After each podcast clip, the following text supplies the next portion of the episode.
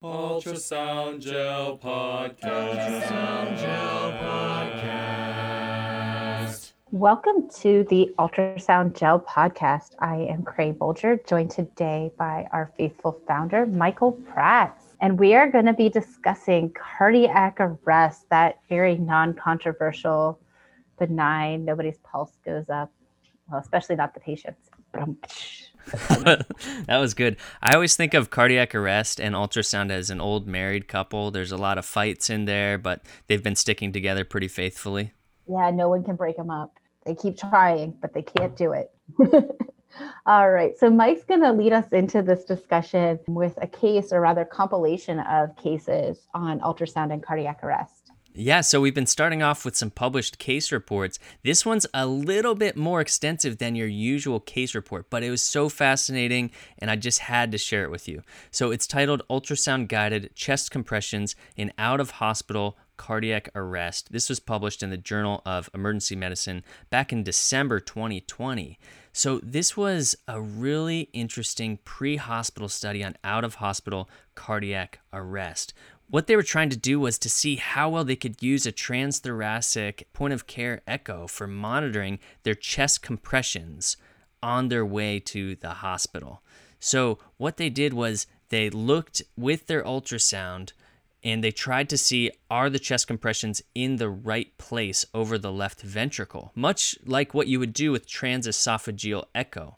What they found was that the chest compressions were good in only about 60% of the cases, whereas in the rest, they were either partial or completely inadequate. But then they used their ultrasound to actually change where they put their hands. They were able to use ultrasound to increase the amount of good chest compressions by doing things like moving their hands lower down on the sternum. So then after those changes, much higher percentage of good location for their chest compressions. So this was really interesting. I haven't seen a lot of data on using transthoracic ultrasound for adjusting your hand positions, but I think we all know now that this is feasible. This is something you can try and it can be helpful in a similar way as transesophageal echo. But Mike, won't that delay CPR? That's always been the controversy, right? Like, yeah, we know ultrasound could potentially be helpful. All of our H's and T's we learn about ACLS, but the controversy has always been, but it delays CPR. And unfortunately, the literature has supported the controversy, even though us zealots would say anecdotally that's not the case. So, we're going to discuss this article echocardiographic pre pause imaging and to identifying the acoustic window during CPR reduces CPR pause time during ACLS, a prospective cohort study. All right, so I'm going to breathe after that one because that was a lot of words. Woo! All right. So this was in Resuscitation Plus in June 2021, and this was Gaspari et al. As we kind of mentioned, we know ultrasound can be super helpful. Mike told you in the cases we can put our hands in a better place. We know that not everybody's heart has the same lie or location, but we put our hands in the same place every time. We know CPR does better when we reverse the etiology of arrest and several of those etiologies can be found with ultrasound. However, we've told you before in a previous podcast that ultrasound delays our time off the chest, which we know more time on the chest, shorter pauses improves survivability with CPR. And that's been the one consistent thing that shows improved outcomes is better, faster, less interrupted CPR. So the authors have suggested some protocols different than those in the past. We've talked to you about CASA, we've talked to you about doing TEE. Neither one of those, you know, have fully hit the ground in full force. But this article maybe gives us a suggestion. And this is something I think we've preached in our rants on those previous protocols is be prepared. If you do it right and have a plan and maybe get ready before you stop your pause, just like we have people doing with their pulse checks, right? You have them put their hands where they feel something prior to stopping that maybe if we do that same thing with ultrasound, we can decrease our pause time. So the questions that our authors were asking is does pre-pause imaging, so finding the heart first before you stop CPR, lead to a difference in the pause length in out of hospital cardiac arrest patients? And if you've never done this before, I understand why some people would be confused or hesitant. It's hard to imagine sneaking your hand in there while chest compressions are ongoing, either by mechanical or manual forces. It seems like you would get in the way. It seems like it would be impossible to get a picture, but it is not. You would be surprised. If you apply some pressure in either a subcostal or an apical position, you can get a window a good proportion of the time. So you should definitely be trying this because, like Creagh was saying, this is a possible way that you can shave off some of that time that it takes to get the images during the time where the compressions are stopped. So that's the whole idea here. The way that they did this study, this was a single academic center in the US. They included any out of hospital cardiac arrest presenting to the emergency department with ongoing active CPR in progress, excluded traumas, if the resuscitation was stopped due to end of life care decisions, if they lost the video recording, or if the clinician who did the echo was not credentialed, which by their definition was at least having 25 proctored echoes. So the way they designed this was pre and post intervention. And by that, I mean they prospectively and consecutively enrolled all the patients, which is great. In the first six months of enrollment, they just did whatever they were doing before. There was no intervention. Then all of this department underwent a standardized 30 minute training session where they really emphasized the pre pause imaging as a means to decrease the image acquisition time. Then they subsequently collected seven months of data, which they termed the intervention period. And so we're really recording those first six months to the last seven months in terms of did this make a difference on their times they were off the chest during these cardiac resuscitations. And the way that they measured this was because all of their resuscitations were videoed. So they said that all of these arrests take place in a special room that has a motion activated camera that will film everything. Then they will review it and looking at the times can go to the second, figuring out how long things took there was also a second part of the study where they analyzed the images afterwards for cardiac activity and image quality, and they actually rated it on a scale. This will come into play later, but they wanted to make sure that the image quality stayed reasonable. So they put it on a scale of one to five, with one being, I can't understand anything that's going on here, and five being, this is great. You could do all sorts of quantitative analyses on this echo. So the primary outcome in the study was the change in length of the CPR pause after the teaching of the pre pause imaging. So, how long do those pauses last on average? And then, secondary outcomes, we're comparing the CPR pauses with and without echo, the length of the echo itself, and the differences in image quality based on that scale. I have to say, too, I really love that scoring system. Like, I'm so sick of the old ones. Like, is it alive or not? Like, this is this gets to the meat of it. Like if you get a two, it's still good enough for a lot of things. And so I have to give the authors kudos for that rating system because I think it's probably one of the more practical rating systems I've seen. Yeah, pretty cool scale. And I am guessing we're going to see more of this in future research. The article gives a shout out to Felipe Terán, who helped develop that scale, although he's not an author on this paper. So, him and Romolo Gaspari, I think, put together this scale, which is going to be pretty useful in the future. Yeah, I think it gets to the meat of what our real questions are with this and isn't about perfect, it's about useful. So, what did they see? So, they had 162 patients that met their inclusion criteria. 17 of them were excluded due to lost video. So they used 145 patients, 70 were pre, 75 were post, so pretty equal matching.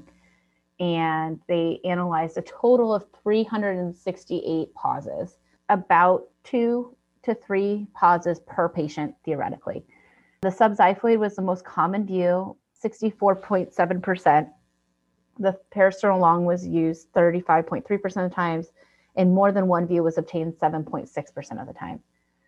73% of them had mechanically assisted compressions, so some external device, and 74% of the echoes in the intervention period used pre pause imaging.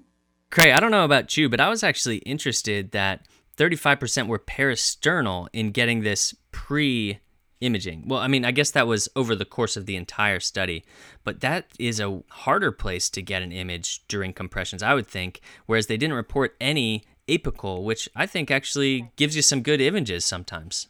Yeah, outside of my cachectic patients and my COPDers, I love the apical four. Like just sneak under that left breast tissue, and you can sometimes just leave the probe there independently if you're a single CPR provider. I've done that before and had decent views where I can at least see if they're squeezing left ventricle. I too was shocked because the apical four honestly is my go-to now for CPR. The subxiphoid, I feel like you're battling the intrathoracic pressure.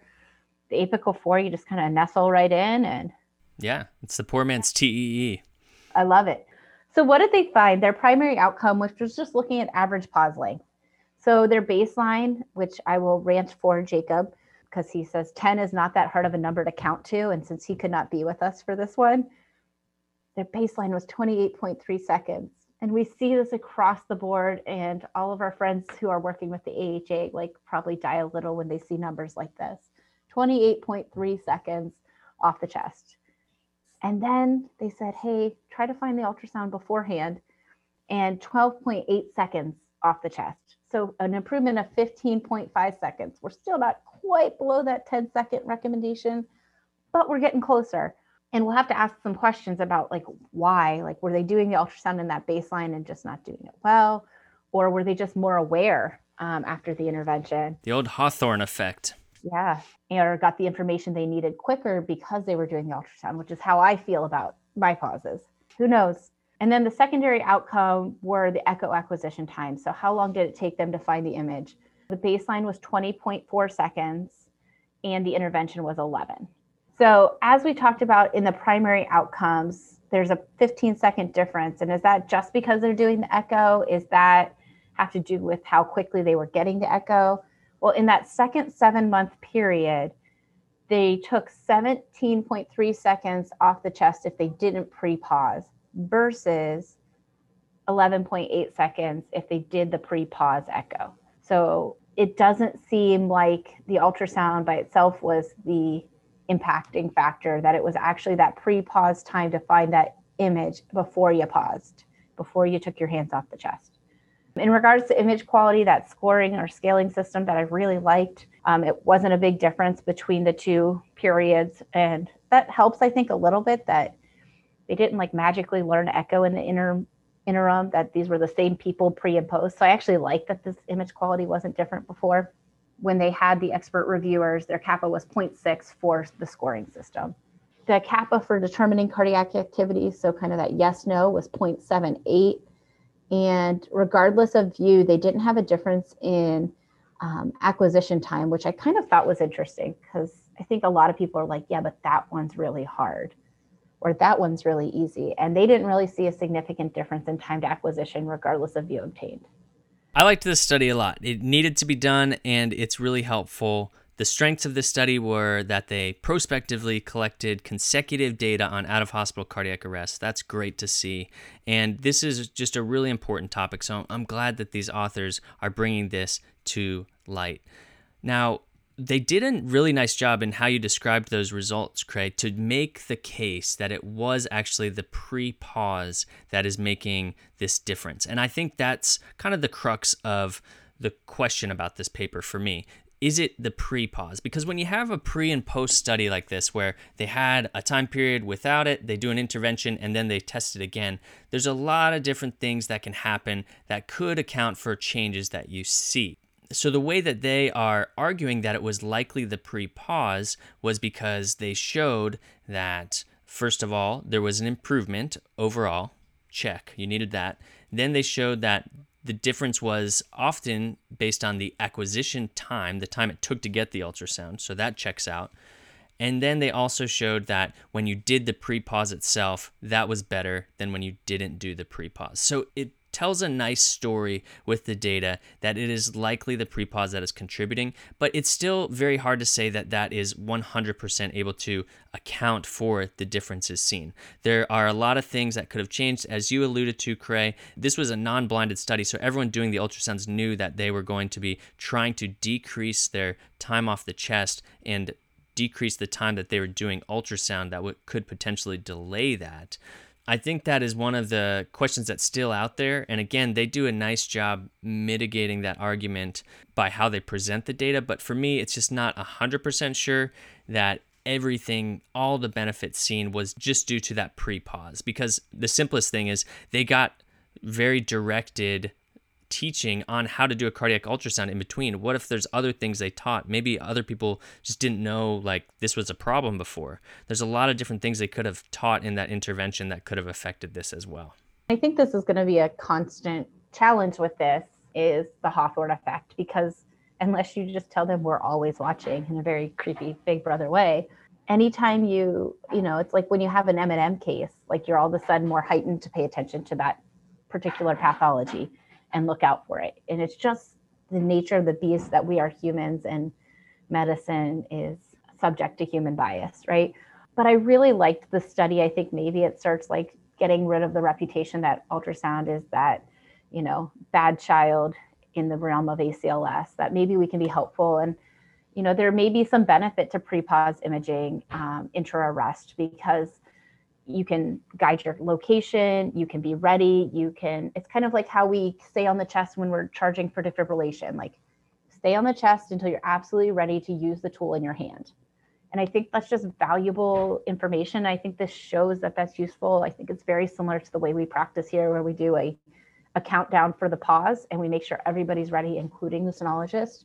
So this pre-pause imaging, I think, can, can be helpful. There's really, like you, we've kind of talked about, there's really no downside to it um, as long as you're staying out of the way of quality compressions when you're getting that picture. If you're decreasing by 15 seconds, that's really impressive. And that's a lot of brain perfusion we're preserving. Creagh, we have to bring up that these pause signs were outrageous. I mean, 30 second pauses are really unacceptable. And that's just the average. So some could have been worse than that. Remember that to our listeners, we're trying to get under 10 seconds. It's a pretty reasonable goal. The lower the better. So I mean, that's a that's a low bar to try to jump over. Most of the other timing studies of ultrasound, like the ones that showed delays or the ones that were trying to show that a protocol or a TE improves the delay, their baseline was around 20 seconds. So this one's a little bit worse than what we've seen in the past. Um, but the improved time after the interventions is pretty similar. It's always around like 13 seconds or something, or just above 10 seconds. So to me, that says there's still work to be done. And I don't think that the pre pause imaging is everything. I don't think this is like the one thing that everyone needs to do to fix it. I think we got to include this in our list of really important things to do while you're imaging in cardiac arrest. And until we get a good study that hits that 10 second mark, Creagh and I have to, based on the agreement we made to help people with this podcast, we have to list the good practices in cardiac arrest, which will be probably the third or fourth time that we've done it on this podcast. So, Creagh, let's go through this list. And we just tell people some good practices if you're imaging in cardiac arrest. Pre pause imaging, that's the first one. What's another one? Making your clip time a timer to remind you. So six seconds or less, even better, three, so you have time to get your words out and get your person back on the chest. Don't waste time interpreting that image in real time while you're staring at the fuzzy image with your hand on the chest. Record a clip, get out of there, start back the chest compressions. And who's ever leading the code should not ideally be the one doing the ultrasound as long as you have enough bodies in the room. But in addition to that, I'm going to make the point that you're this is not for your the time for your least experienced person to be doing the ultrasound. This is where the ultrasound should be in the hands of somebody who's confident, capable, and competent. Love it. And then lastly, consider TEE if you got it. There is some evidence that this can decrease those pause times as well. You can just put it in, leave it in, and then you don't have to pause to take a look at the echo try to implement those things because the pre pause imaging is important, but other things are important as well. So, to summarize this study, this was a prospective interventional cohort study of out of hospital cardiac arrest patients. They had 145 patients, and they found that their intervention, which included a pre pause imaging, led to a 15 second savings in average pause time. Take home points pre pause imaging has the potential to decrease delays caused by ultrasound in cardiac arrest resuscitation, but more work needs to be done to further reduce these pauses to acceptable times. Great stuff out from this group, which we have time and time again seen a lot of awesome ultrasound cardiac arrest studies. And Thanks to them. Thanks to you, our listeners. We appreciate you tuning in again. If you want to find out more, go to ultrasoundgel.org. Talk to any of us on Twitter. And until then, we will talk to you later. More pressure, more gel, more pressure, more gel, Ultrasound Gel more Podcast. gel. I got to get this straight.